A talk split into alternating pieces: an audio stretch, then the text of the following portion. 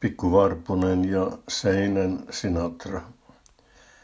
Varhain 1900-luvulla Pariisin Moulin Rouge teatterissa lauleskeli nelikymppinen mies, jonka ura ei ollut lähtenyt lentoon kotimaassaan Amerikassa.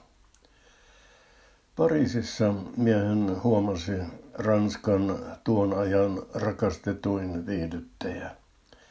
Nainen, joka on itsekin löydetty Pariisin kadulta. Nainen oli suuri laulaja, mutta vain 142 senttiä pitkä. Siitä johtui hänen lempinimensä La Mom Piaf, eli Pikku Varpunen. Edith Piaf oli oikealta nimeltään Edith Giovanna Gassion. Äidin hylättyä Edithin tämän synnyttyä tytön otti huostaan isoäiti, joka kasvatti lapsen lapsensa bordellissa. Ikävuosien kolmesta seitsemään välillä Edith oli sokea. Ja 8-14-vuotiaana myös kalju. Hän kärsi niin kutsutusta miestyypin kaljuudesta. 16-vuotiaana Edith rakastui ja sai rakastettunsa kanssa lyhyen aikaa eläneen lapsen, tytön nimeltä Marcelle, joka kuoli aivokalvon tulehdukseen. Muuan jääkerhon omistaja Le Plé-niminen löysi sitten Edithin kadulta laulamasta ja otti hänet yökerhonsa laulajaksi. Vähän myöhemmin Leple murhattiin. Edithiä epäiltiin ensin murhaajaksi, mutta hänet vapautettiin. Edith Piafin ura lähti nousuun, kun hän tapasi joitakin tunnettuja henkilöitä, muun muassa Maurice Chevalierin ja Yves Montanin. La vie en rose, eli ruusunen elämä, oli Piafin ensimmäinen suuri hitti. Maailman nimi hänestä tuli monien kansainvälisten kiertueiden myötä.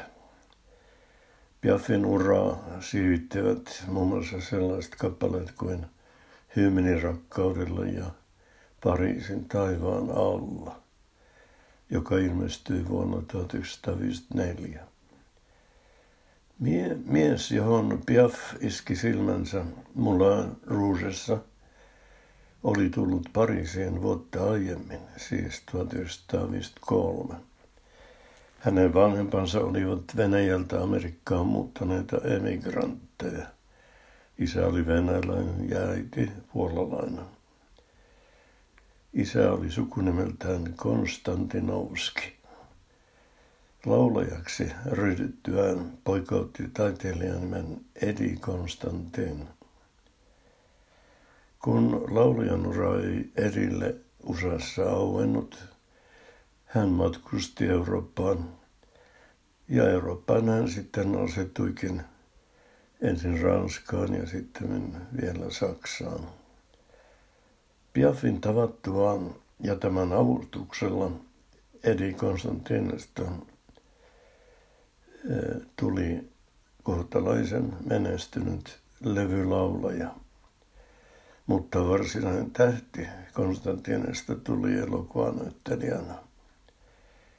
Edi sopii kuin nakutettu rooliin, joka perustui amerikkalaisen kirjailijan Peter Chainin luomaan kohoiksi keitetyn salapoliisin hahmoon nimeltään Lemmy Caution – Lemmy Caution elokuvista tuli Konstantinan ansiosta niin suosittuja, että niitä alettiin valmistaa sarjoina.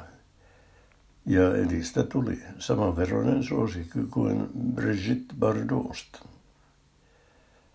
Hyvin Lemmy filmit menestyvät myös Suomessa.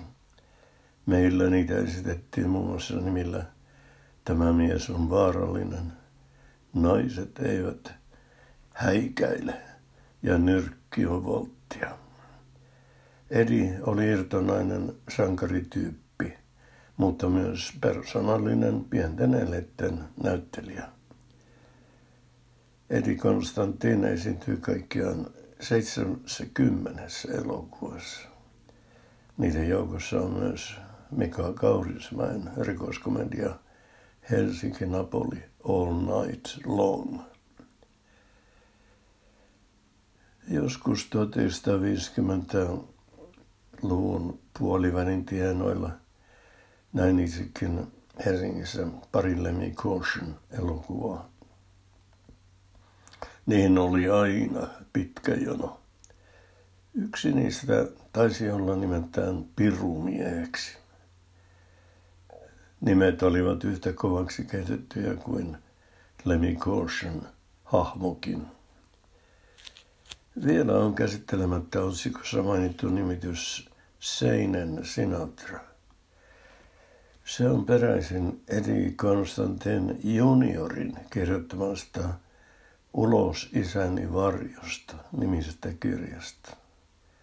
Junior kutsuu supertähdiksi kohonneesta isästään myös nimitystä Pariisin Humphrey Bogart. YouTubesta löytyy useita Konstantinen laulamia kappaleita, muun muassa L'homme et l'enfant eli Isä ja lapsi vuodelta 1955.